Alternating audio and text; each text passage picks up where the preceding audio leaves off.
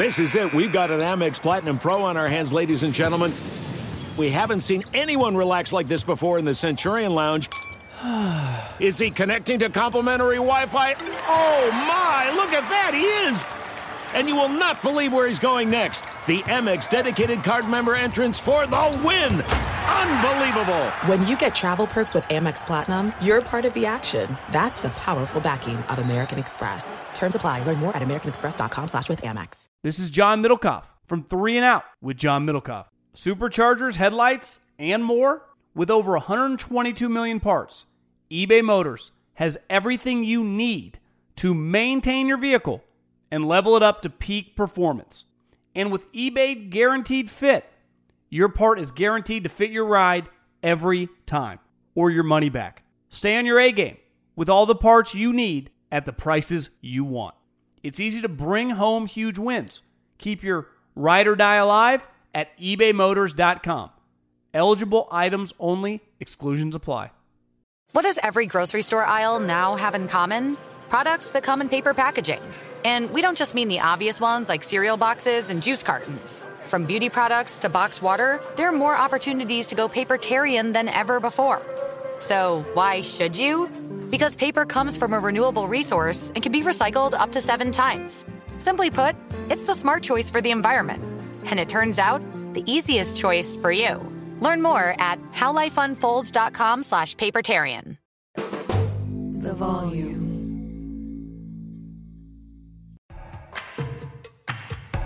No! Oh my God! How could he do that? Are you on Don't drugs? What? Charles Darwin. The nerves is where it's at. Welcome everybody back into Carson Cries into the microphone for an hour. As always, I'm a common fool, and alongside me is Logan Camden. And Logan, before I get into a whole monologue about the miserable series of events that I've been through, I want to let you get a word in. How you doing today? Uh, Carson, I'm fantastic. Uh, I, I'm blessed that we get Oh, to see such nice. a great quarterback battle between the two best quarterbacks in the National Football League. Uh, how are you holding up, my man? Not great. And by the way, that was a bit more than a word, but I'll let it slide. Yeah, I'm not doing so hot, man. I'm over here up by Rochester, New York. I went to the Bills game. I'm a Bills fan, for those of you who don't know, as you can tell by this beanie that I foolishly purchased. Look at these gloves, too. What an idiot. What did I think this was? Some sort of holiday special. And I flew all the way out here across country. And yesterday, trudged out there in the snow. And it was cold, but honestly, the cold really wasn't a factor. Once I was in that environment, I thought, this is electric. Mm-hmm. You get in there and you feel invincible. Fitzmagic is two rows in front of us with his seven children and his monstrous masculine beard and positive energy. I tweeted about this. They started playing Bruno Mars's 24 Karat Magic, and I found myself singing along, Logan. And I quickly snapped out of it. I caught myself and I looked around and hoped that nobody noticed. But the energy was that infectious and that mm-hmm. positive. And then, fast forward three hours, things didn't go so hot. And then I had a four hour drive back because, as I said, we're staying up closer to Rochester. We're not in Buffalo because that's where we have quarters. So I returned to my barracks. I'm sleeping on literally a cot here, a miserable cot. I returned to my barracks after four hours in the car, during which morale was as low as I've ever seen. There was a time where we were riding high, Logan. The troop that I was with, we were referring to mm-hmm. ourselves as Strike Force 85, and we meant something. We were completing missions, we were bringing positive energy, and we were just a remnant of what we once were by the end of that ride. And I sat there and I said, When it's too tough for them, it's just right for us. A Bills classic saying. And then I said, Where else would you rather be than right here, right now? And everybody exists. Everybody agreed that they would rather be dead in a ditch somewhere. So then I returned here. The Wi-Fi was out. Couldn't record a show. Here we are today. The Wi-Fi is actually still out, but we're making it work. So that's been uh, the totality of my experience. It's been great. What did you have to say about this game, Logan? What stands out to you? Uh, a few things. One, the Chiefs have Patrick Mahomes. Uh, shout out Gabe Swartz for coining that motto. That's why I would never bet against Patrick Mahomes in an individual playoff setting. Uh, he's been the starting quarterback for six seasons. He's going to advance to his sixth AFC title game. uh, in his career. It's really remarkable. Uh, the one thing I want to get off my the one thing I want to get off my chest here is uh, I think we need to talk about Josh Allen and Patrick Mahomes. And I see a lot of sentiments across the league nowadays talking about just trashing Josh Allen again. Talking about, uh, I saw Ryan Clark specifically said that, oh, Josh Allen isn't a winner. Oh, he's, why do we keep praising this guy? He's not LeBron. He's not this. He's not that. He's, and he's not a winner. I don't get how you can watch the totality of that football game and then pin the loss solely on the shoulders of Josh Allen. He did everything and anything possible to put his team in a position to win this football game. And when you look at his complete playoff track record, Carson, as a uh, struggling and suffering Bills fan, I'm assuming you have the totality yeah. of the numbers here for Josh in playoff games. Josh has been great in basically every playoff game at every turn yeah. And I think it's just really wrong that we uh, attribute these losses individually to him. What did he do on that final drive, Carson? He put them in a position to tie the football game up, and Tyler Bass did a very Buffalo Bills thing and pushed a field yeah. goal wide right. You could see it coming. I mean, the wind was whipping on that play. That's just where I want to start, Carson. A lot of people seem to be wanting to take shots and, and take victory laps on Josh Allen, and I just think you're stupid uh, if you're doing that. Mm-hmm. We got to see Tom Brady and Peyton Manning, and I think that is the – one of the greatest quarterback duels that we ever got to see. I think Josh Allen and Patrick Mahomes is the best. Uh, it was a great football yeah. game between the two best quarterbacks in the National Football League. I think they're two of the greatest I've ever seen. And Josh played his ass off. I don't get how people are taking uh, victory laps. An interesting uh, final stat that I, I, I want to give before I turn it over to you, Carson. Carson, the Bills had never lost a game before uh, when Josh didn't turn the ball over. They were 17 and 0 in the Josh Allen era when he didn't turn the rock over. Wow. They are now 17 and 1. I mean, he played a near flawless football game. Uh, and this loss is not on Josh Allen's shoulders. I totally agree with that. But before I start defending Josh, which I'm very prone to do, and let me tell you, in the long run, is going to prove to be the correct side of the debate to be on, I do want to give props to the Kansas City Chiefs and Patrick Mahomes because he is the mm-hmm. best quarterback ever to me and we did our rankings of like the top 10 quarterbacks last year and i said that i thought he was the best that he had, had the highest peak that he had the most unique blend of mm-hmm. dominant unmatched physical tools with this incredible cerebral mastery of the game. And then i ranked him like six or something because i was like yeah the other guys just have more longevity. It's one of the dumbest things i've ever done. He's already top two for me. He is a top two quarterback of all time and his peak is number one. There is an inevitability here a consistency here that is mm-hmm. unmatched. Mm-hmm. Shout out to Brady, but the direct responsibility that Pat has for so much of the Chiefs' success. He has a really good defense this year, but historically, he hasn't had these loaded, inevitably top 10 defenses. He's going to give you 30 points a game in the playoffs. He's going to do it without a great run game necessarily. Like, the dude has played the position flawlessly for six years now, basically. And this wasn't his most impressive game. He didn't necessarily dominate this game. He even left a couple throws on the table early on that first red zone drive, but he was efficient. He consistently made the right throws. He consistently made timely plays. His running backs were also phenomenal. They averaged eight yards a carry in this game, Logan, mm-hmm. which opens up a whole other can of worms about the Bills' defense that we have to get into. But over the totality of his playoff career, where we now have a nice, clean 16 game sample size, Patrick Mahomes has thrown for 4,561 yards, 38 touchdowns to seven interceptions, with another 443 mm-hmm. rushing yards and five touchdowns, a 13 and 3 record. Those are numbers that would be an outstanding MVP season against your average NFL competition in a regular season. This is what he has done in the most high stakes scenarios against the best teams in the NFL. The guy's a superhero, and for all the praise that I have heaped upon Josh Allen, deservedly so still, I'm not moving off any of that. The one thing I have never said is that he is better than Patrick Mahomes because he's not. And uh, he's a very good number two, but nobody touches what Mahomes can do. And because of that, the Chiefs can absolutely beat anybody. And that's the reality. And that's something that you've held strong on with this team. When you have this defense and you have Patrick Mahomes, you can beat anybody. And yesterday showed us that. It's the reason that I've never lost faith in the Kansas City Chiefs. I've never wavered in it throughout this entirety of the season, no matter what the receiving struggles, with the close games that they lost. You know, you call him a superhero, Carson. I think Pat Mahomes is the new super villain. Eh, you say inevitable. Yeah. When I think of Patrick Mahomes, I, and I said this in the pre uh, before the playoffs when we were leading up to this.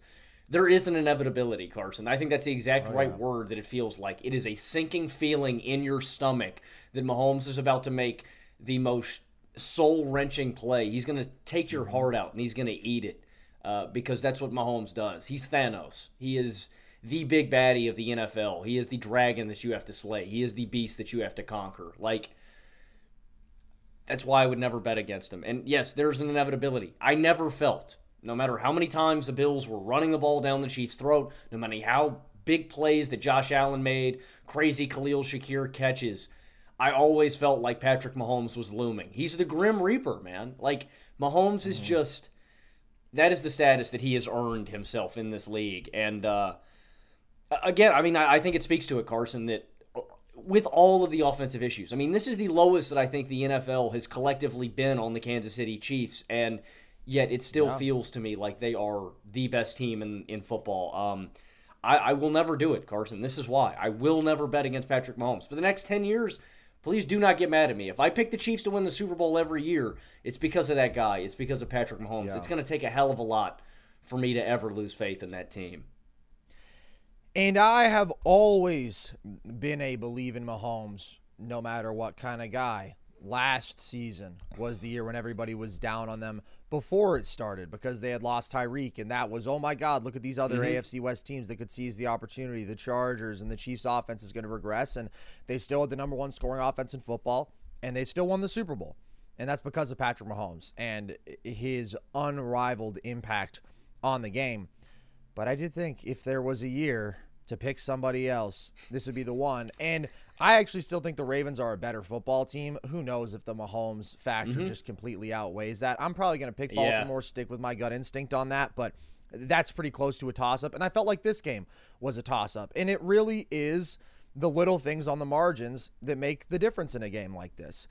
Obviously, the missed field goal. You can't miss a 44 yarder. If you're a Bills kicker, you certainly can't do it wide right.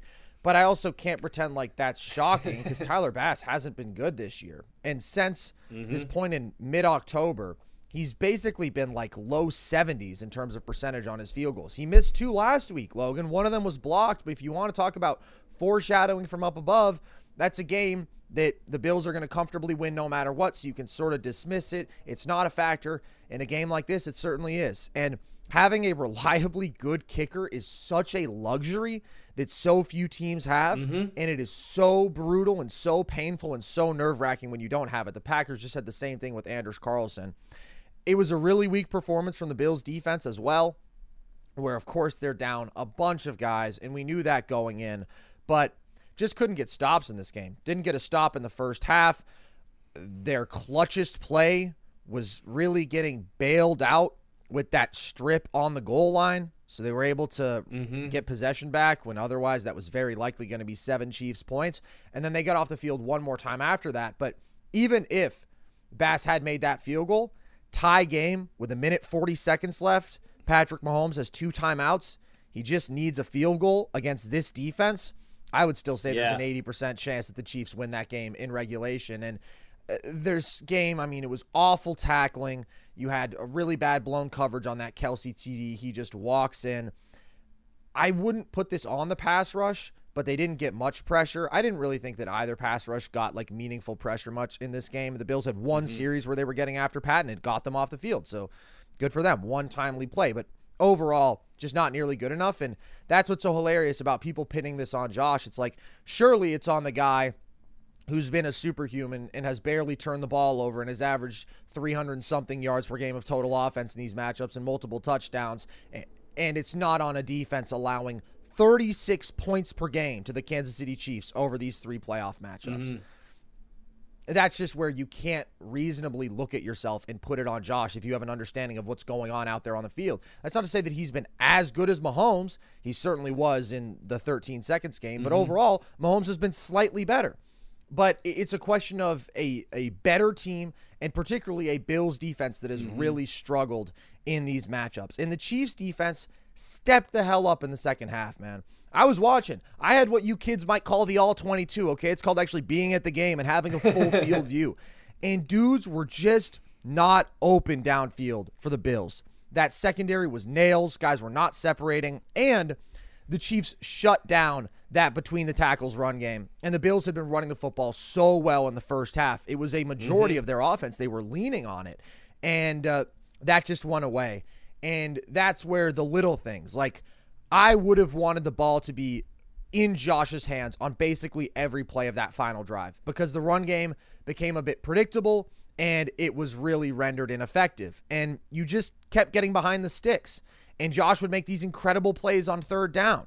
But at the end of the day, you can only get behind the stick so many times. And on that final series, I mean, you run the ball on the first play, it's stuffed for one. So you set up second and nine.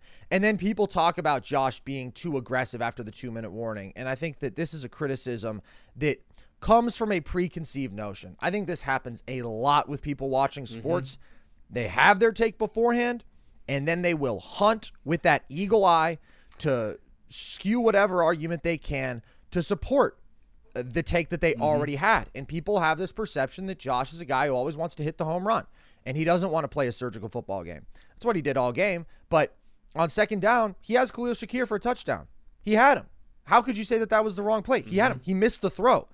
He missed the throw. That pocket got a little bit crowded. He got a little bit sped up on his internal clock, threw that ball a little bit early. The touchdown was there. He was breaking open. Nobody would criticize that if he makes the throw. So the decision making is not the problem there. And then third down, I've seen people be like, oh, the underneath stuff was open. It was. Really, though? You want him to go on third down, season on the line, short of the sticks? He's supposed to take six yards on a third and nine? Like maybe these thoroughly mediocre skill position players make somebody miss, but I'm all right with him trying to hit the big play there. I'm all for him trying to get the first down. And even if he does hit the guy for six yards, right? Okay, so you set up fourth and three. Maybe you go for it then. It's more manageable. You move it from a 44 yard field goal to a 38 yard field goal. Would have mattered, maybe. Shouldn't matter for an NFL kicker. Like, those just aren't good outcomes. and if he had taken those throws, people probably would have said, What is Josh doing? Why is he throwing short of the sticks? Mm hmm. Well, and that's what I'm saying. It's all within the context of what actually happened on the field. Tyler Bass missed the field goal. The only yep. reason that you're going back and even looking at those plays is because he missed the kick. And then yep. we have to switch the blame and shift it totally. from Bass to Josh Allen because they lost by three. If Tyler Bass makes that field goal, and then in the scenario that you laid out, where Mahomes does what he always does because he's Thanos, he marches down the field, they get three points. Well, then we're yeah. just looking at this through the scope of people are going to do two things. They're one, they're going to blame the Bills defense, but two, then they're going to go, oh, well, Josh didn't get the touchdown. It's on him because people just yep. hate on Josh Allen for some reason. It's all because of exactly what. It's so dumb to me, man. I, we shouldn't even view it like that. And if Tyler Bass makes that field goal, we're not looking at it like this. There's no distance too far for the perfect trip. Hi, checking in for. Or the perfect table. Hey, where are you? Coming! And when you get access to Resy Priority Notify with your Amex Platinum card. Hey, this looks amazing! I'm so glad you made it. And travel benefits at fine hotels and resorts booked through Amex Travel it's worth the trip. That's the powerful backing of American Express. Terms apply. Learn more at americanexpress.com slash with Amex. What's up? I'm John Wall. And I'm CJ Toledano, and we're starting a new podcast presented by DraftKings called Point Game. We're now joined by three-time NBA Six Man of the Year, elite bucket getter. Let's please welcome Jamal Crawford to Point Game. King of the Court one-on-one tournament. If they had it back in your prime, do you think he could have took it all? I'm gonna be honest with you. I don't think I could have took it all, but I think I would have shocked a lot of people. I think Kobe and everybody in their prime, Kobe would win a one-on-one contest. Yeah, I, yeah, because you got to think Love he's going to guard. He don't care about guarding. He's going to guard. He's going to exactly. guard. Like you see him in the Olympics, he's going to guard, and then on I'm top of that, like that, CJ. Ladies and gentlemen, please welcome Sam Cassell to Point Game. I remember you came out from crying, tears, crying. I mean, he was in a culture shock. And then he's going through withdrawals about winning. Remember what I told you? I said, I said, OG, you think I can get paid and go back and play in college because it ain't it. Check out Point Game with John Wall and CJ Toledano on the iHeartRadio app, DraftKings YouTube, or wherever you get your podcasts. This is Jeff T from the Club 520 podcast. You'll know when you get it. It'll say eBay, authenticity, guarantee. You'll feel it because when it comes to your feet, eBay has your back. Maybe it's that head turning pair for hooping or a hot new collab, whatever you're after. When you cop on eBay, you can trust that your kicks will be checked by experts, not just any expert sneaker experts who live and breathe the culture. Real people with real hands-on authentication experience. That's when blue checkmark represents on our listing. eBay authenticity guarantee, meaning every inch, stitch, sole, logo is verified authentic through a detailed inspection. So when you finally step into those grill kicks, you'll realize the feeling is unlike any other. And with eBay authenticity guarantee, the feeling of real is always within reach. Ensure your next purchase is the real deal. Visit eBay.com for terms. Yeah, it is such results based thinking. And I get that football is a results based business, but you just have to look at the factors and you have to look at who's actually responsible. And it's certainly not primarily Josh. Like, yeah, he should make that throw. And so that's on him. But to extrapolate that and say, this is on Josh Allen, every time the Bills have lost to the Chiefs is on Josh Allen. The reason that the Bills don't have a Super Bowl is on Josh Allen. you are completely missing the point. Because, like you said, Logan, of course, I do have Josh Allen's career playoff stats up in front of me. Passing over 272 yards a game, 21 touchdowns to four interceptions, rushing 563 yards, five touchdowns. Wow. He's playing consistently Wow. at an elite level, at a level that no one other than Mahomes has touched in the playoffs over this last half decade.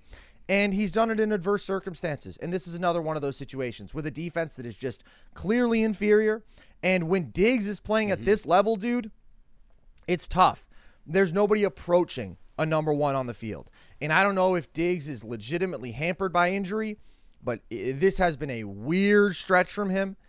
And his involvement in the Bills' offense has deliberately changed. And I was all for Joe Brady becoming mm-hmm. less singularly reliant on Diggs and trying to unlock other weapons more. Dalton Kincaid, Khalil Shakir, James Cook in both the run game and the passing game. But we're now at a 12 game stretch, Logan, where Stefon Diggs has been the number three receiver for this team. I tweeted this out. Shakir and Kincaid both have more mm-hmm. yards and more touchdowns than your superstar receiver, Stefon Diggs. First play of this game, you drop a bubble screen for him, he fumbles. Josh makes the throw of a lifetime, dude. 65 yards downfield on the money, and Diggs doesn't come down with it. It's not an easy play. It's a play you have to make in a playoff game against the Chiefs. It's a play if you're Stefon Diggs, you 100% have to make. So uh, that was just sort of painful watching this game. There really are so many spots where you're like, man, there is just uh, nobody open downfield, or it's all right. Josh put the throw where it needed to be. Throw to Sherfield as well was unbelievable, and he just doesn't come up with it. And it wasn't just that big play too, Carson. For most of the game, my friends and I kept talking like, "Where is Diggs?" Like he was getting locked, yeah, all game long. Like in terms of creating separation, yards. getting open. Yeah, I, and big credit because I know this is a very tough matchup. I mean, you legitimately have multiple uh, All-Pro first-team secondary members on the Chiefs. Granted, not all of them were you know on the team, but they're that caliber of players. Right. So I get it's a tough matchup, Yeah. but you're exactly right. In these big time moments, it's when your big time players have to step up and make those plays, and that's a perfect example. The entire uh, I was watching the game at a sports bar. The entire bar stood up. Like we were 100% certain that ball was getting completed to Diggs, and it goes right Yeah. between his hands. And Yeah. it sucks, Carson, because uh, yeah, I know you've said this uh, throughout this year that 29 other teams are going to lose the Super Bowl. A bunch of other people are going to take victory laps on the teams that lost it, and that's really the reality of one of the toughest QB eras of football. I don't think that people realize this. We were spoiled, Carson, for a long time with Brees, with Matt Ryan, with Philip Rivers, with Eli, with Big Ben. You know, and I, I'm sure there's people that I'm forgetting. We are entering this new era of QB talent that is going to be really hard to get yeah. rings. And you think about guys that get walled off. Dan Marino is the prime example when it comes to getting walled off and not winning a mm-hmm. Super Bowl. And it is becoming exponentially harder every single year. And it is going to be, I think this next stretch for the next 10 to 15 years is going to be the most impressive Super Bowl window ever, especially if you're coming out of the AFC and if you can slay the dragon that is Patrick Mahomes. Mahomes, mm-hmm. Lamar Jackson, Joe Burrow, Josh Allen, Justin Herbert, CJ Stroud, Trevor Lawrence. Like, uh, I- I'm sure there's disgusting. uh, more quarterbacks than I'm forgetting.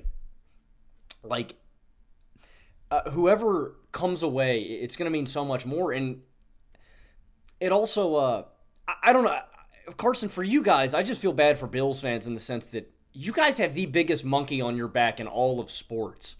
Like, there are going to be so many demons that are going to be exercised once you guys can finally get over this hump, whenever it is. But the weight of the world is on Josh Allen's shoulders, man, and you can almost sense it in every playoff game. That I mean, he knows what narrative is going to form if they lose this game.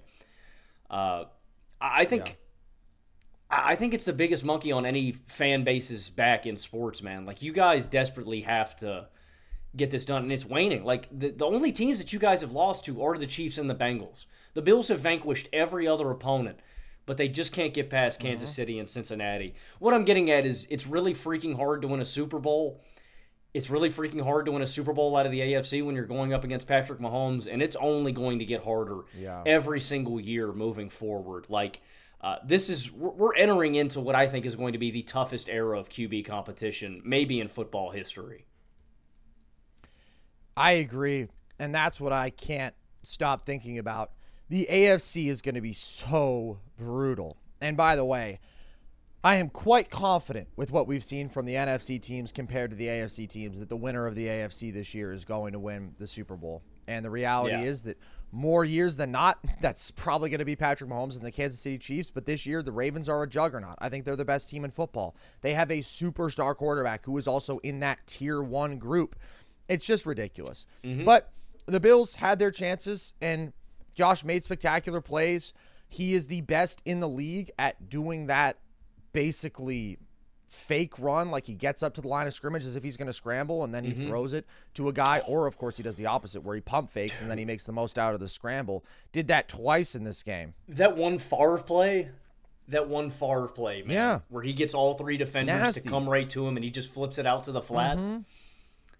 Nasty dude he along with Mahomes of course just has a different level of improvisational instincts than anybody else. Those two are the most creative football players that I've ever seen. And I think that that brings so much more good than bad. But other special plays, dude, that third and 13 when the Bills needed a touchdown uh, to get to 24, rolling out to his left, somehow makes that throw into the tiniest window. It's an awesome catch by Shakir as well. But I was just watching that and like real time, I had my Mm-hmm. Hands on my head. I'm like, great, this play's been blown up. Like, there's nothing there. And he just finds something, man. He consistently finds something when it shouldn't be there. Every short yardage situation, when the ball was in his hands, he executed and consistently was getting extra yardage. It's third and two, fourth and two. That man is such a wild man. He's getting you six. He's bowling through defensive linemen. Like, and then you have the throws to Diggs and Sherfield that unfortunately aren't uh, converted on.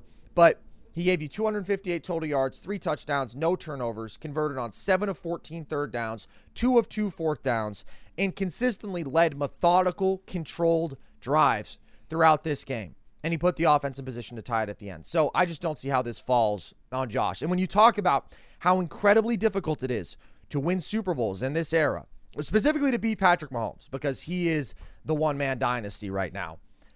You know how Joe Burrow beat him? He got two picks from his defense, one of which put them immediately in scoring position, and his kicker was nails and made four field goals. Other dudes stepped up. Mm-hmm. You know how Brady beat him in the Super Bowl? They had an all-time defensive performance, made Mahomes by far the most uncomfortable I have ever seen him. Other dudes mm-hmm. dominated. Other dudes played at an elite level. And at the end of the day, that's what you're going to need even if you do just outplay Mahomes straight up, which is incredibly difficult on its own, other dudes need to play at a really high level. And that has been the ultimate limitation for this Bills team. They've been Josh Allen or bust. And eh, Josh can play really well, but against a team like this, you just need more. You need your defense to get stops. And it never felt like they could in this game. And that was ultimately the difference. I will also say this didn't end up costing them because they got the fumble into the end zone. Mm-hmm. But what the hell was the fake punt, dude? Like, are you kidding me, Sean McDermott? Oh my Fourth and five on your own yeah. 30? I get that you don't want to give the Chiefs the ball and you want to keep your offense out on the field because it's that kind of game. But come on, man. Like in that situation, you're going to give them the ball on your 30? Because that felt like the pretty obvious outcome with the direct snap to Damar Hamlin, which, by the way, I saw somebody tweet. It felt like Sean McDermott thought that he was in a Disney movie. And in the moment, that was my thought. I was like, is he like trying to make a statement? Like, is he trying to have a storybook ending here? That's an unserious play call. A completely unserious play call. I don't. I don't really care the scenario. I, am always uh, show your cards at the line of scrimmage unless it's like fourth and one or fourth and two. In that scenario, I am putting mm-hmm. the ball in my best player's hands if I'm going to go for it. One, yeah. I just I just wouldn't have gone for it in that scenario because I think it was a stupid yeah. call. I'm punting the ball. But mm-hmm. two, if I am going to go for it, I am going chalk at the line of scrimmage. We're going to line up in the shotgun, and I'm giving that ball to the big beautiful Josh Allen and I'm letting him get me the first down. Like I could Carson, I couldn't believe my eyes. That's one of the dumbest play calls I've ever seen. I totally agree with that philosophically. And I felt that way with the Chiefs too. Sometimes they get cute and it's oh what if we what if we ran an end around to Mecole Hardman or what if we did a direct snap to Noah Gray? It's like put the ball in Patrick Mahomes' hands. Put the ball in Josh Allen's hands if you're going to. But don't do it in that situation. It's desperate, it's unnecessary, and frankly, it was embarrassing. So, what's next mm-hmm. for the Bills, Logan? Where do they go from here?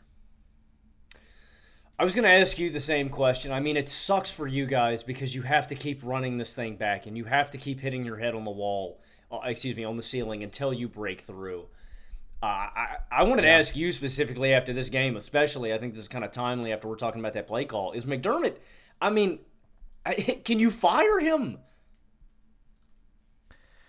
Oh, I wish, Logan. I wish. But I really don't think that's going to happen. I think the Pegulas really like him. They extended him through 2028, so that's a lot of money down the drain. And uh, I think they can take the overall very positive finish to this season. Like of course this leaves a sour taste in your mouth. This was devastating. This was heartbreaking mm-hmm. but we have to remember where the bills were nine weeks ago. This team was six and six. They were coming off of a series of mind-bending losses and they won six straight. And for all we know they could be the team that gives kansas city the best punch of anybody in this field. Yeah. So because of that i don't think it will happen but i certainly would not mind if it did Okay, follow up on that. Uh, considering that you did get to see an extended uh, stint with him as the new offensive coordinator, do you want to bring back Joe Brady? Is he your guy moving forward? I'm good with bringing back Joe Brady because I don't think that we're going to be able to bring in some guy who's on like a head coaching candidate level, right? Those dudes are going to go take head coaching jobs. And I think that Brady did improve this offense. I think committing to the run more overall was a positive. It made this offense more balanced, and James Cook is really good.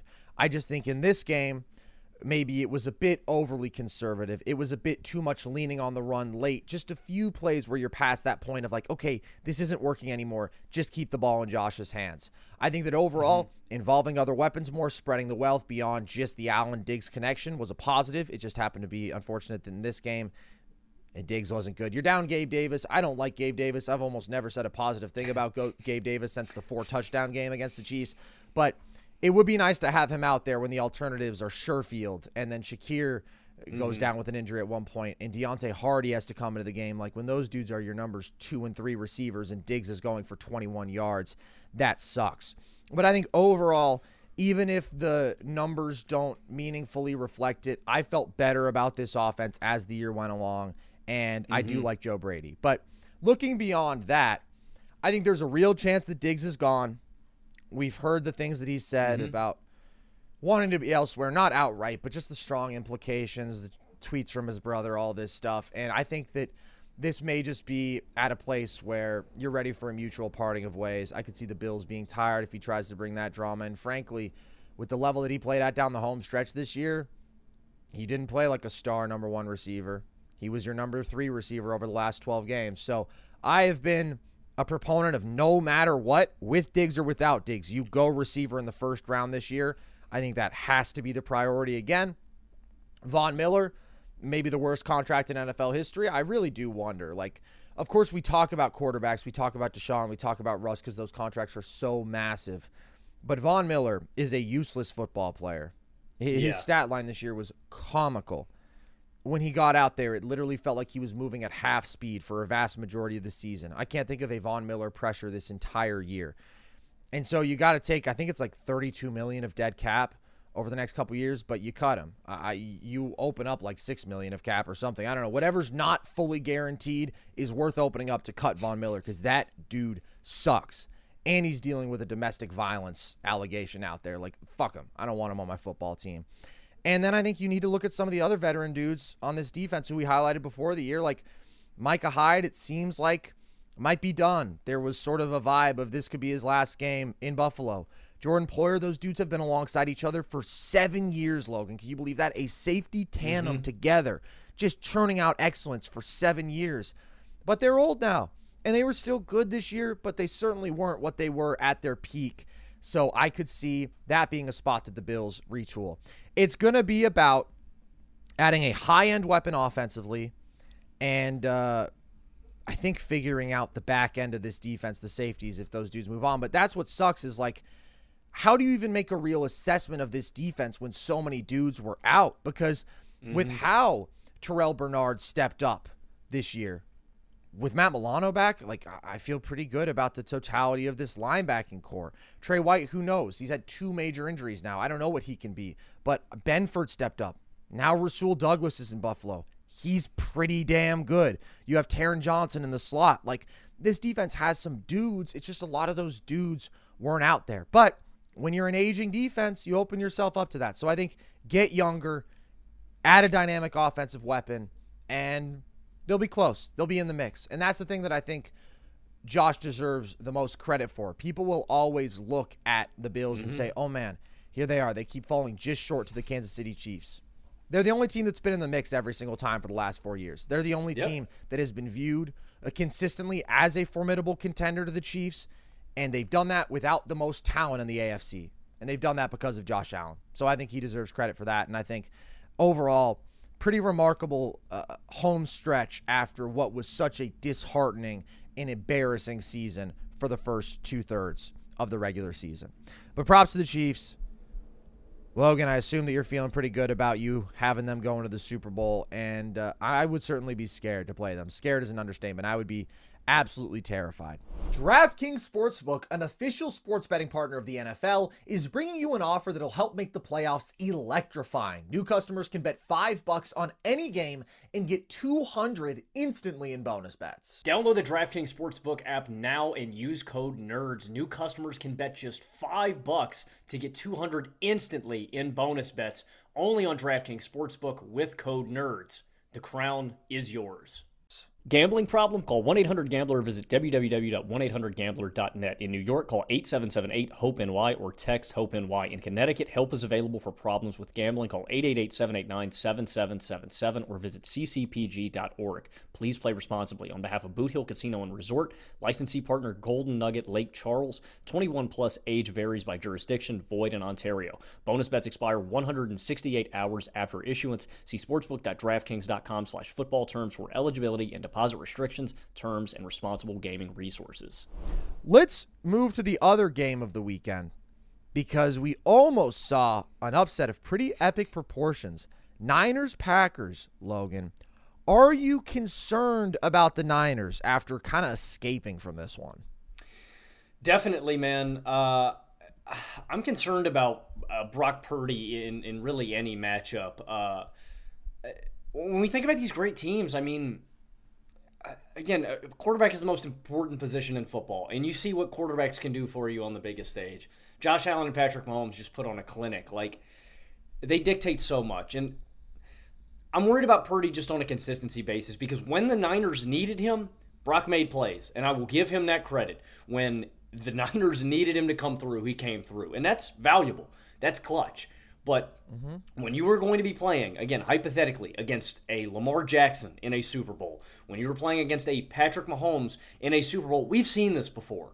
We saw Jimmy Garoppolo. Jimmy Garoppolo had his one shot. Uh, shout out Eminem, man. You get one shot. You know, you gotta you gotta do it. He missed Emmanuel Sanders. He missed his opportunity to drive the dagger into the heart of the beast that is Patrick Mahomes.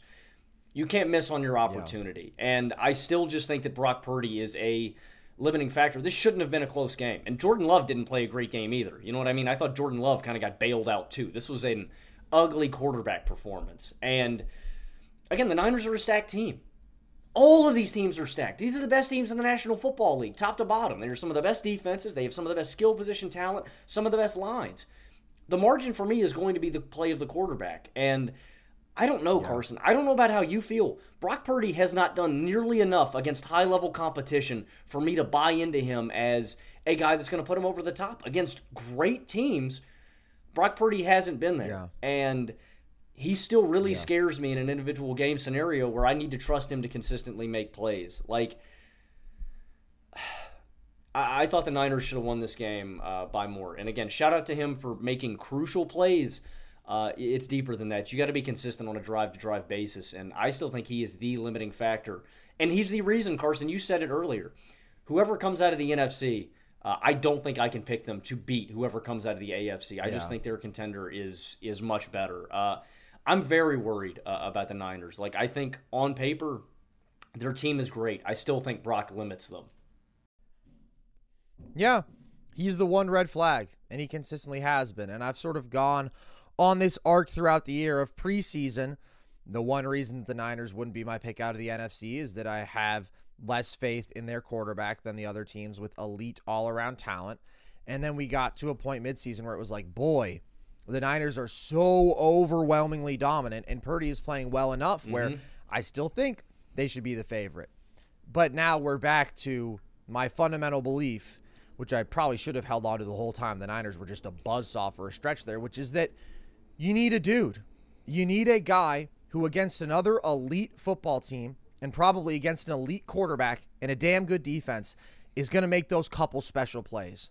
Those couple special plays that set you apart when things do go off schedule and you have to create out of structure. Can you throw into a window that other dudes can't? Can you scramble for 20 yards when other dudes can't? You just need a moment or two like that. And do you trust Brock Purdy to deliver those if he's up against Patrick Mahomes, if he's up against Lamar Jackson? Because as great as this football team can be, I still think they're probably going to need that. And the answer is no. And I don't think Brock Purdy sucks, but mm-hmm. he definitely had a rough game. He put some balls in harm's way, man. And he looked uncomfortable in that pocket. And early in the second half, he was consistently missing throws, just off target. And on that last drive, he did a good job. He nutted up and he took care of business. Took the checkdowns consistently, but there's nothing wrong with that. He had plenty of time on the clock. He was aware of the situation. Just keep gaining yardage. He did have that nice scramble once they were inside the mm-hmm. 10. It was a good clutch drive. I will say his playmakers also made awesome plays. Jauan Jennings, who was really good in this game, went up and snagged a ball on that last drive. Aiyuk made that clutch diving catch on third down. So it was a collective effort on that last drive. It's not like we can just look at that and say, oh my God, Brock Purdy, what amazing plays you made. He took care of business. He did a good job. But overall, I felt like it was the same old story. But honestly, a worse version of it for Brock because this was a game where he was legitimately concerning at points. And you felt like, oh boy, he, he's going to be the reason that they lose this game. But when they're down 13 7, they had that two play sequence where Kittle had that crazy run after the catch, and then McCaffrey had a 40 yard touchdown on the next play. Like, their stars made plays, and that was enough to get them over the top in what was a really shaky game overall. Not a good Shanahan game, not good clock mm-hmm. management at the end of the first half. The overall play calling, I thought early was uh, too spread out, not enough. Hey, McCaffrey, you're our best player. You're one of the best running backs in NFL history. Why don't you just dominate? And it felt like the Packers should have won this game. To me, they dictated this game. Mm-hmm. Five red zone trips for them to one, Logan. And it felt like LaFleur was kind of big broing Shanahan in this one. He was cooking with the play action and the motion and was hammering the run game to set up those shot plays. So, again, it comes down to a missed field goal in this one. And Jordan Love can't huck that ball across your body at the end. Yeah. But overall, I, I just feel like this game scared me more about the Niners and Purdy than it did affirm my faith. And I really like the Lions. I just still think that defense isn't good enough, and they don't have enough of a difference maker at the quarterback position for me to pick them to beat San Francisco. So I still think this is a team that makes the Super Bowl. But that to me says more about uh, the NFC, honestly, them having a bye, than it does what we saw from them in this game because it felt like the Packers were the better team for most of it. Detroit secondary really does uh, scare me. I-, I won't count them out. I think we're in for a good game. That being said, uh, I won't count them out. Yeah, I, I think we're due for a good game. Uh, I will say, bottom line with the Niners is that if they do end up winning the Super Bowl uh, somehow, if the Niners get this done, it won't be because of Brock Purdy. It's going to be because of these playmakers going above and beyond. And I do want to touch on that final play. Wow, Carson, doesn't that just remind you? Like, I got so many shades of the 2009 NFC title game uh, or the 08, uh, 09. You know what I mean? The the Drew uh, Drew Brees, uh, Brett Favre game, Viking Saints. Mm-hmm. Uh, 09. I, and, and I know that D end is bearing down on Jordan Love, but you just can't throw that ball, man. You either got to tuck it and try Yeah. to foot race the D end. You either got to get to the sideline, get out of bounds. You got to throw that ball away. You cannot throw across your body in that situation. But I completely agree with you.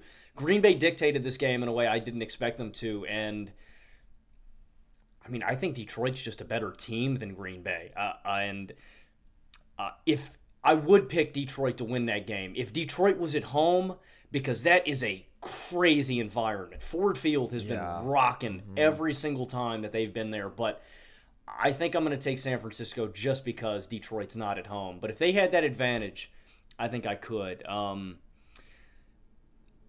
I, but I am scared, man. This is the most human, even after their skid. I think this is the most human that San Francisco has looked all season long. Yeah, because it's in a big spot, and uh, all of the questions about Brock and Shanahan came creeping back, and good for them. They delivered, and and they escaped this one. But I still think the questions with Brock remain, and that's what I can't stand about sports analysis. It's what we're talking about Mhm. with Josh and the Bills. Josh plays a really good game. Josh has consistently played really good games against the Chiefs. The issue has more than anything been the defense. But people look at the quarterback and they just attribute everything to that quarterback. Win, loss, doesn't matter how you played throughout. We see the same thing with Brock Purdy, dude. He was compared to Joe Montana after this. Some dude for the Athletic came out and said that was a That's crazy. Montana-esque drive. It's just insane, dude. He took a bunch of checkdowns. He made one nice play with his legs. He sucked all game other than that. Like settle down. And I also hate how people like conflate the mythology of a franchise with whoever is there right now. All of you goons, all of you idiots, well, okay, maybe, I don't know. Maybe not. but who are calling Purdy Joe Montana very well may have been the same people who were saying that Mac Jones was the next Tom Brady because Logan, lest hmm. we forget how loud that crowd was. We cannot forget, Logan. We must not forget history, or else we will repeat our errors. And guess what? We're repeating our errors. Not me and you, but a lot of people out there. So just settle down. The NFC is, as uh, Abraham Parnassus would say, Adam Driver on SNL. I don't know if you've ever seen that skit. The NFC is weak like H.R. Pickens. That was a rival oil baron of his. They were competing oil barons, and H.R. Pickens was weak. And uh, that's the NFC this year. I do want to shout out the Packers, though, because what an unbelievable finish to this season. That is a team that is in an awesome position going forward. Mhm. And uh, boy, they were dangerous. They were dangerous by year's end. And I did feel coming into this game that if one of the uh, one seeds was going to be upset, I Mhm. definitely felt like it was going to be the Niners by the Packers over the Ravens by the Texans. At the end of the day, Love makes that back-breaking mistake at the end, throws it across his body late into triple coverage, but he hasn't made a mistake like that in 10 weeks. So this is a guy Mhm. who's been playing incredibly clean football on top of what he's doing as a creator, as an arm talent, as an athlete. He's just been phenomenal. He's stamped as a franchise guy. He is stamped as a top 10 quarterback in this league for a while. Even if you don't think he's necessarily there right now in a fully healthy league, he's on the cusp, and I think he's going to continue to get better. And I can't remember the last time that a quarterback improved this much within a season, where five weeks deep, you're legitimately concerned you're concerned about his future. He's inaccurate. He's inconsistent with his decision making. The Packers are sputtering as a team, and then he looks like a superstar for the second half of the season. It's so impressive. It's so encouraging. This team is young. They're trending upwards. Lafleur is the man, dude. Lafleur is an Mhm. offensive genius, and he he showed his whole bag over these two playoff games, man, and it was really, really impressive. Aaron Jones is still balling. Like this team is going to be really good next year, and they should be good for the foreseeable future. They weren't supposed to beat the Niners this year. They weren't supposed to beat the Cowboys this year. They weren't really supposed to be in the playoffs this year. So all Mhm. of that is extremely impressive. Yeah, I think uh, I think Jordan Love is stamped, man. Uh, and I, I, don't remember Carson. I can't in my lifetime at least. I think I'd have to look before uh, I was alive to to look at a a turnaround like this. I, I genuinely, this is one of the most impressive uh, turnarounds, and it's again a testament to why you cannot ever bail on a quarterback early. You know, what? we just didn't have enough tape on the guy, mm-hmm. and uh, I, I yeah. do think I think the Packers are set up for success for the next few years. And and again, I talk about all the quarterback talent Carson in the AFC. That means the NFC is kind of wide open. You know what I mean? You don't have to be the best oh, quarterback yeah. in the NFL. It is so loaded that Jordan Love hypothetically could be the best quarterback in the NFC very shortly, and that is legitimately meaningful for yeah. the future.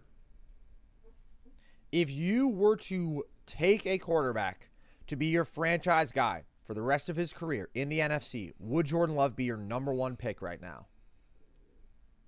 I think he would be. Um, I'm, I'm trying to think about other solid candidates. I mean, Dak, that doesn't move me.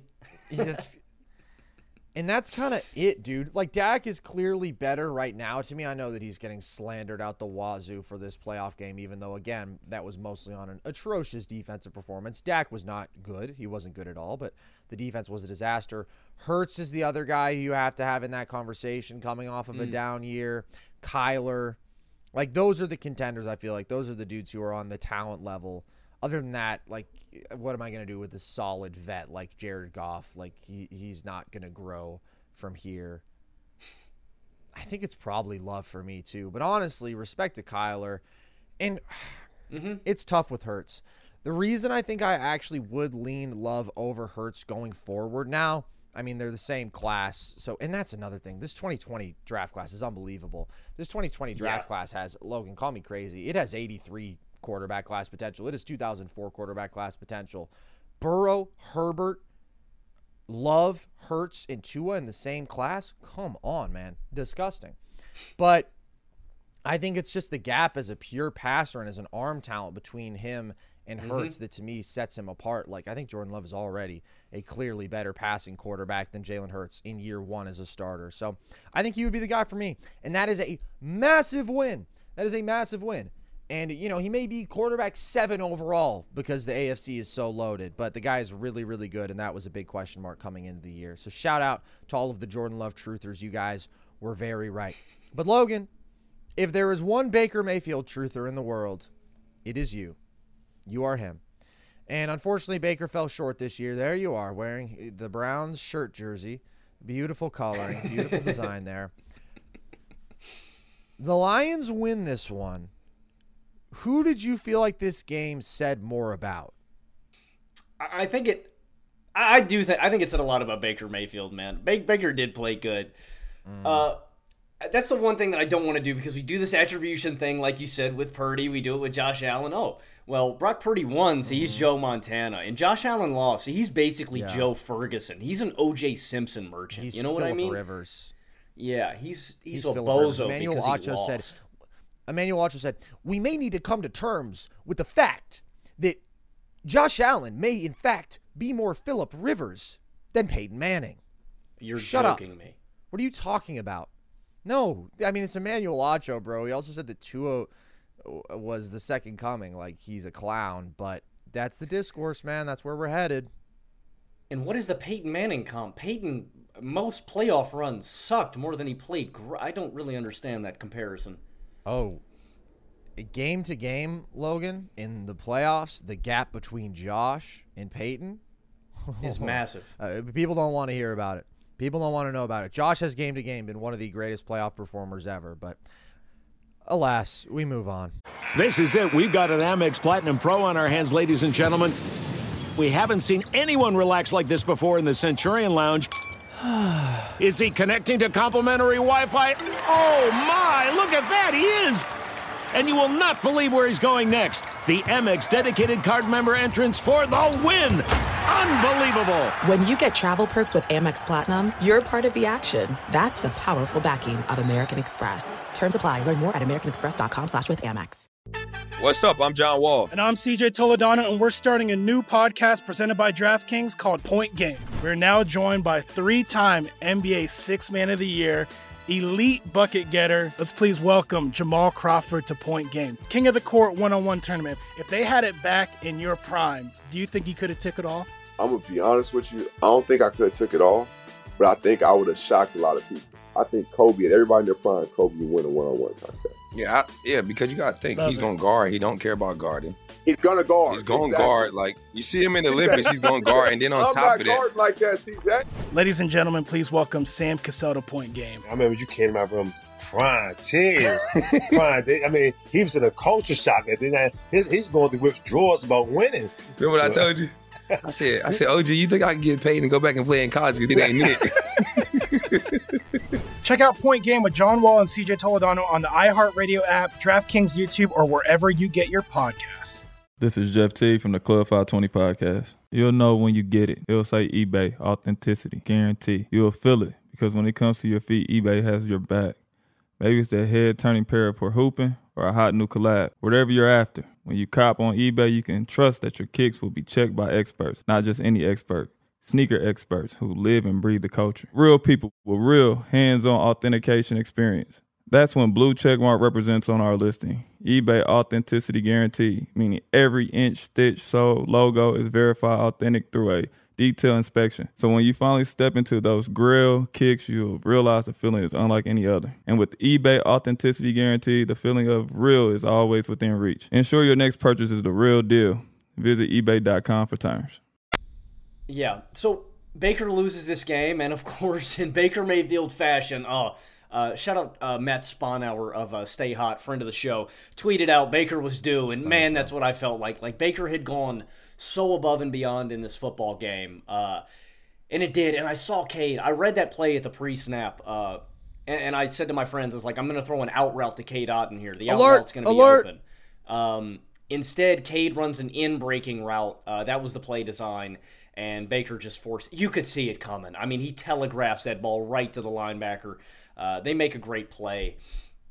But it, it- honestly, Carson, when, when I say it said a lot to me about Baker, it also said a lot to me about the Lions secondary. The scariest thing about the Detroit Lions, and I want to pick them to win this game, and I want them to get to the Super Bowl because Lions fans have suffered for so long. Uh, I- I want them to experience joy and happiness. Hopefully, something that the Buffalo Bills fans can experience at one point. There were two clutch drives that Baker Mayfield led that ended in points, in touchdowns, and they took less than two minutes for the Buccaneers to march down the field. They were all big shot plays. Uh, the one at the end of the final, uh, at the end of the first half, that final drive, you got a Trey Palmer one-handed catch on the sideline. You've got the big Baker Mayfield read option. You've got two big Mike Evans shot plays, and then uh, a great play design to get K. Otton wide open on the left side for that touchdown. Flawless two-minute drill, and they get big points at the end of the first half. And then you got a second half drive uh, where they go nine plays, 75 yards, a minute 45. I, clutch drive, man. Uh, Baker hits Mike Evans for a fourth and 14. He's got a pinpoint throw between three defenders to Chris Godwin.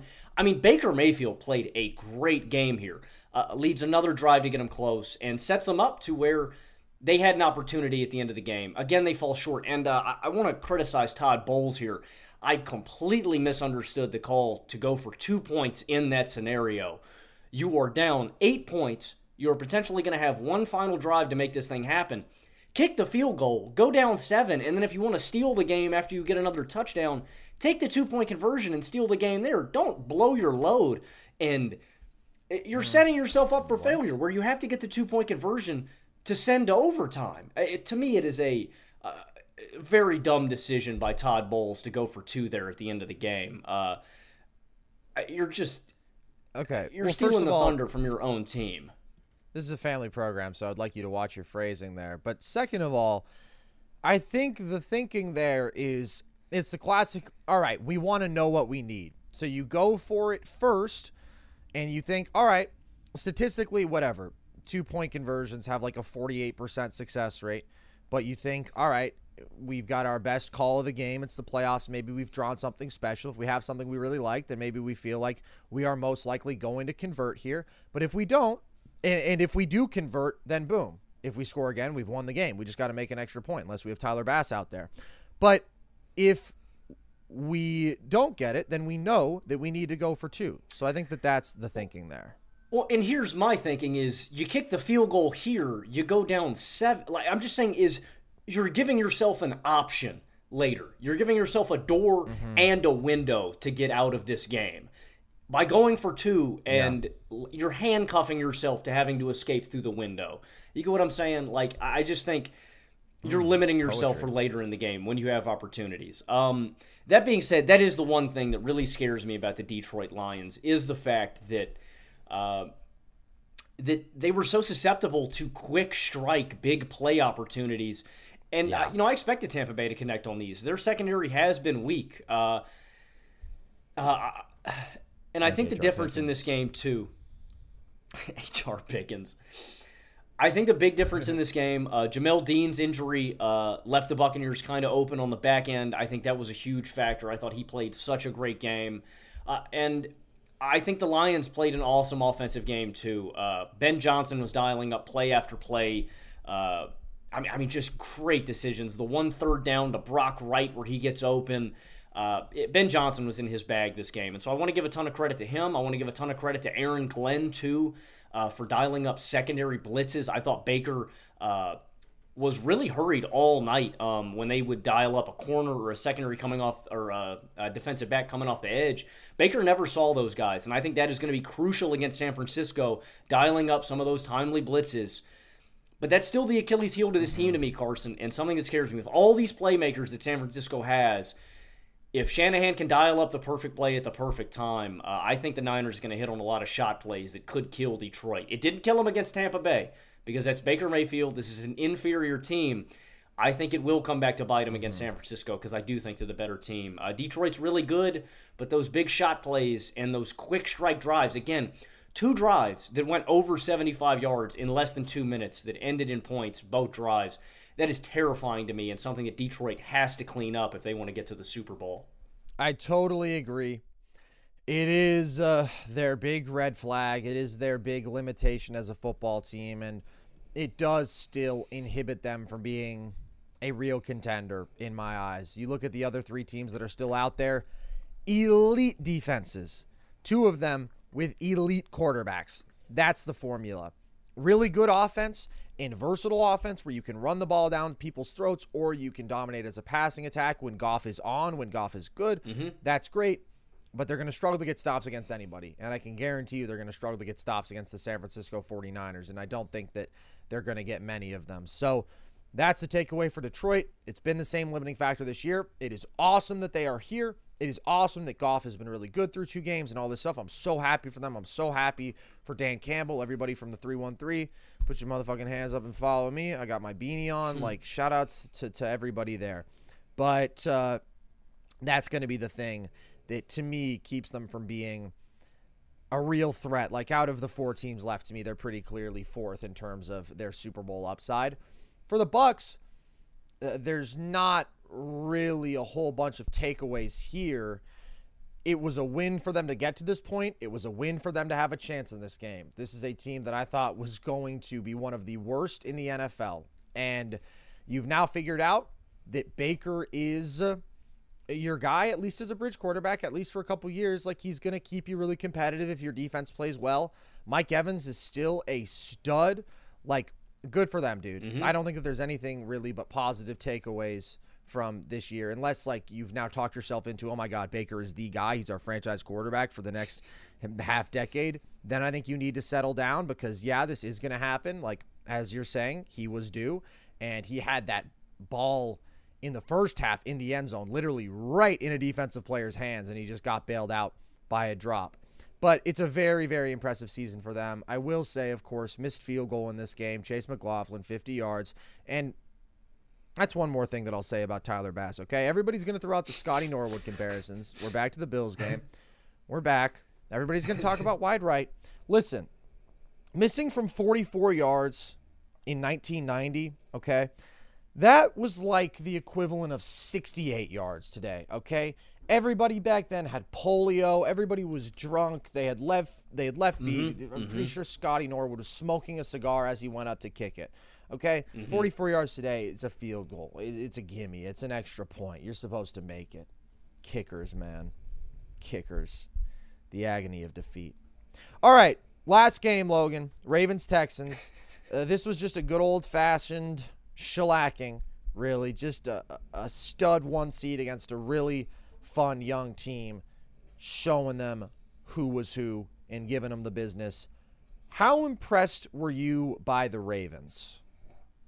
I was very impressed with the Ravens, and uh, I just want to give a, a, big shout out to Lamar Jackson because again, uh, another playoff win under his belt. I think he needed it. Big truz, mm-hmm. woo woo. I think he is top three. Woo woo. I, I want to start calling. Uh, I want to call Lamar Jackson uh, LoJack man, like the uh, stuff you put on the bottom of a car. He's gonna find that receiver, man. He like is gonna Bojack find Horseman. him if he's open. Like BoJack Horseman with an L. Exactly. Yeah, exactly, man. I was so impressed Yeah. with Lamar's ability uh, to extend plays, to find the open guy. Uh, don't take Lamar for granted, man. He is such a great one man offense. And and the thing that is just so remarkable, Carson, is the the, how methodical they are. Like I, I, you know, I'm always impressed with Pat, with Josh. Like the Ravens just don't ever feel like uh they don't ever feel like they're under pressure. The Ravens never feel like they're ever under duress or war. There's such a level of control with Baltimore at the line of scrimmage that I get defensively, that I get offensively. There's a quiet confidence and feel to this team. Like again, I, I, there's not a number that I can quantify to you, but there's a level of control that I get with Lamar, that I get with this team, this this level of poise that that does scare me. If there is a team that is going to knock off Patrick Mahomes, well, obviously because we're down to two more football games in this season, it's either going to be the NFC team or it's going to be the AFC team, to state the obvious. But it really Good does point. feel like it really does feel like the Ravens are the team that is most well equipped because they have so many defensive playmakers.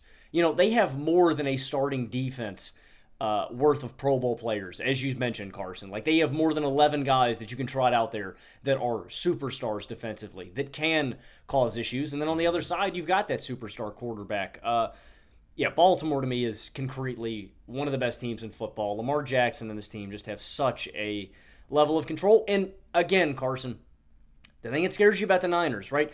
The Packers didn't feel like they were on the level of the Niners talent wise, right? And they didn't handle business. The Ravens did. The Texans felt inferior and they handled business. It was 10 to 10 at half. And then they scored 24 unanswered and they emphatically shut the door. That's what I like to see from my contenders is they don't play with their food. They ate them up. They devoured the Texans and I, I like that kind of response. Uh, Baltimore is Mm-hmm. is for real and put some respect on uh, on Lamar Jackson. Yeah, they don't have a weakness. That's the difference. That's why I was so much more confident in them taking care of business. There's not going to be a game where the quarterback position is shaky and you're concerned about it. And that's what's so funny about the Lamar discourse. This is another guy where, with some people at least, these like year old criticisms from when he was a different player, from when he was a less refined passer, are still lingering. When I got on my flight to Rochester, my second flight, uh, it was a hilarious conversation that I overheard immediately because you know everybody in Western New York, all that they have really is Bills football. So it's all they're talking about Mhm. thinking about. Fifty percent of the people on the flight, at least, are in Bills gear. And there's this guy literally talking about a Bills Steelers game in 1974. He's like, "Yeah, they had L.C. Greenwood, Dwight White." And then he started talking about how Hank Stram was his favorite coach. But that guy also offered the sound analysis that, well, yeah, whoever wins this game is going to be playing the Texans because uh, Lamar's only one and three in his playoff career. And I'm like, all right, buddy. Yeah, maybe it's not that simple. Maybe Lamar is uh, him times a thousand. And he is. And then after this game, there's some schmuck Dolphins guy. I guess I'm just mad at football discourse this episode, Logan, because a lot of it is really stupid. And a lot Mhm. of it just involves illogical thinking and misattribution of credit and blame. This guy tweets out about how oh, Lamar just won a playoff game throwing 152 yards. Oh, wouldn't it be nice if Tua could do that? I mean, really, is that all that impressive? And it's like, bro, are you watching the game at all? Do you have any idea what's going on out there? Like, so efficient as a passer, two touchdowns through the air, rushes for 100 yards and two touchdowns. Like, he dominated the game and he was in absolute control. That's the thing, Logan. Like, this Chiefs offense, the last two weeks, has looked a lot better. Against the Bills, it looked the best that it has all year. I think of that as a healthy combination of playoff Mahomes and a very banged up Bills defense. But Nobody has more been more consistently brilliant than this Ravens offense. And and that was the case throughout this game. And even at halftime, yeah, it's 10-10, but that's because of a punt return touchdown. Like it never felt like these were two even Mhm. teams to me. And it didn't feel like these were two even quarterbacks. As much as I love CJ against the defense of this caliber, man, you're just you're swimming upstream. And that's the thing about the Ravens. They can beat you in so many ways because they are so damn good at everything. They are the best rushing attack in football. I mean, they're great just conventionally on the ground. Awesome line, good running back play. But because of what Lamar does as a dual threat, they are always going to be the most mm-hmm. productive rushing attack in football. They now have a dude who has consistently given you elite efficiency as a passer and shown elite traits in terms of arm talent. His accuracy, timing is so good. His uh, instincts outside of the pocket as a thrower downfield, remarkable. And then they're the best defense in the league. And if there's one quote unquote weakness here, it would be the run game, or the run defense for the Ravens. And they just shut down the Texans. The Texans don't run the ball well, but uh, they shut them down. They had nothing there. They became a one dimensional offense. And then they took away the shot plays. They took away the shot plays that have been the bread and butter for the Texans all year. Mhm. And so they were just kind of left completely outmatched. And you can't be surprised by that because Baltimore is special. And I think that they are the best team in the field. And as crazy as it feels and sounds, with the level that Lamar is playing at on what I think is a better all around football team, I think I'm going to take him to beat the Chiefs. But that scares the hell out of me because Patrick Mahomes is the best football player I've ever seen. Well said. And they did get. I mean, I think the key's got to be that they got a lot of pressure on C.J. Stroud late too. They going they're going to have to put a ton of pressure on Mahomes. Easier said than done, but uh, I do think this is the best defense in the field. Uh, I just hope that. I just hope that whatever game we get in the AFC title game isn't as good as the Super Bowl. I want the Super Bowl to be the best game that we get this year because Bills Bills Chiefs certainly felt like a Super Bowl type Yeah. game, you know? I think that what you tweeted out was very wise, and what you said at the top of this show. Like, there has not been a more consistently great quarterback battle than uh, Mahomes Allen. It's unbelievable. These two dudes play at such a high level every Yeah. single outing, and that's the thing about Josh. That's what I try to tell people about Josh Logan.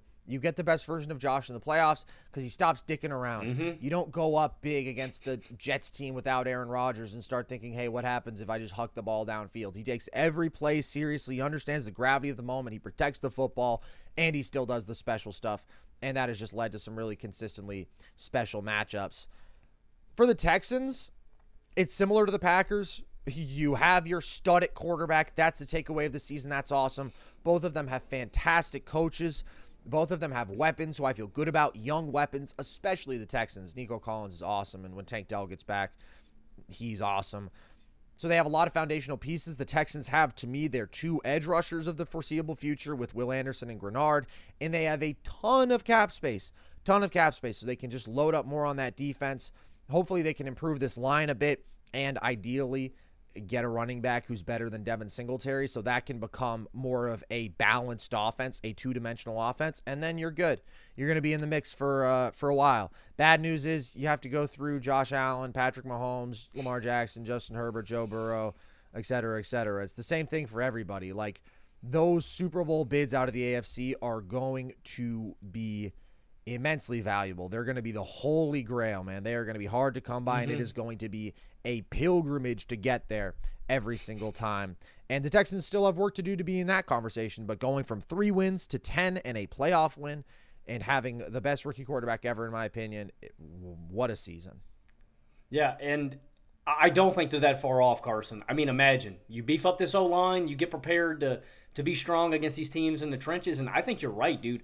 I haven't really looked at this NFL draft class yet, but I would get a receiving running back for uh, for CJ. I think that would be super val another release valve uh, in the flats. Like I think it would fully unlock CJ as a passer. The future, the future is very bright for Houston and Carson. If they can get one of those high seeds.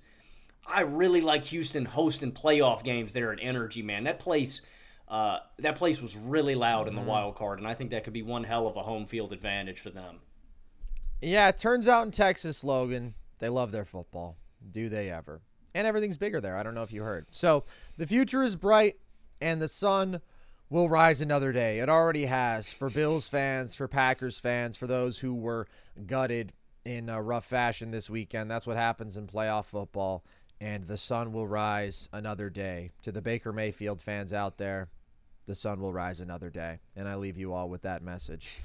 Uh, highlight of the week for me going forward, the redeeming moment hopefully will be Logan doing a uh, five minute set oh, at a uh, local spot in Phoenix at an open mic. I have written a rough draft of his script. It is cringe inducing beyond words. And I think that it'll be lovely to see our buddy over there perform it. I'm excited. So that's what I'm looking forward to. Silver linings, baby. As Bradley Cooper said, silver linings. Playbook. I thought maybe you would have something to add to that, but it looks like you don't. It looks Yeah, like you're just um, upset about the fact that you're going to get to do a wonderful performance. Yeah, uh, I'm going to be at Jobot Coffee, guys. Uh, somewhere between eight and eleven o'clock uh, Thursday night. Pop out downtown Phoenix. It will be uh, it will be electric. Uh, I want everyone. If you do pop Pull out, please through. viciously boo me. Boo me as hard as humanly possible. Thank you. My biggest concern is you getting through the set. I am legitimately worried that someone is going to yank you off. Not like that, of course. Someone is going to pull you off stage uh, because this is going to be a rough watch. But yeah, any of our Phoenix fans definitely pull through. Okay, that's going to do it for us here today, guys. Hope you enjoyed as always. If you did, I mean, the good news the good news is that there is more Nerd Sesh content everywhere. Really, YouTube, our full shows with video. We're doing video essays on the NBA there. You can listen to the podcast across audio platforms. You can follow us across social, TikTok and Instagram at Nerd Sesh, Twitter at Nerd underscore Sesh. Uh, trivia content there, galore, clips from the show. You can check out our Discord if you want. That is the link tree across our social media bios. Join there, become part of our community, talk NBA, NFL with the fellas, and you can cop some Nerd Sesh merch. Logan's got the hat on, all of that at thevolume.com. So, with that, appreciate you guys as always. I've been Carson Brabber. I have been Logan Camden. and this was Nerd Sesh.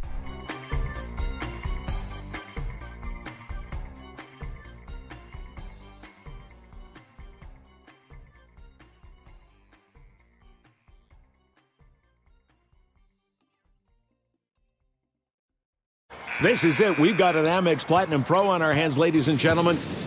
We haven't seen anyone relax like this before in the Centurion Lounge. Is he connecting to complimentary Wi Fi? Oh my, look at that, he is!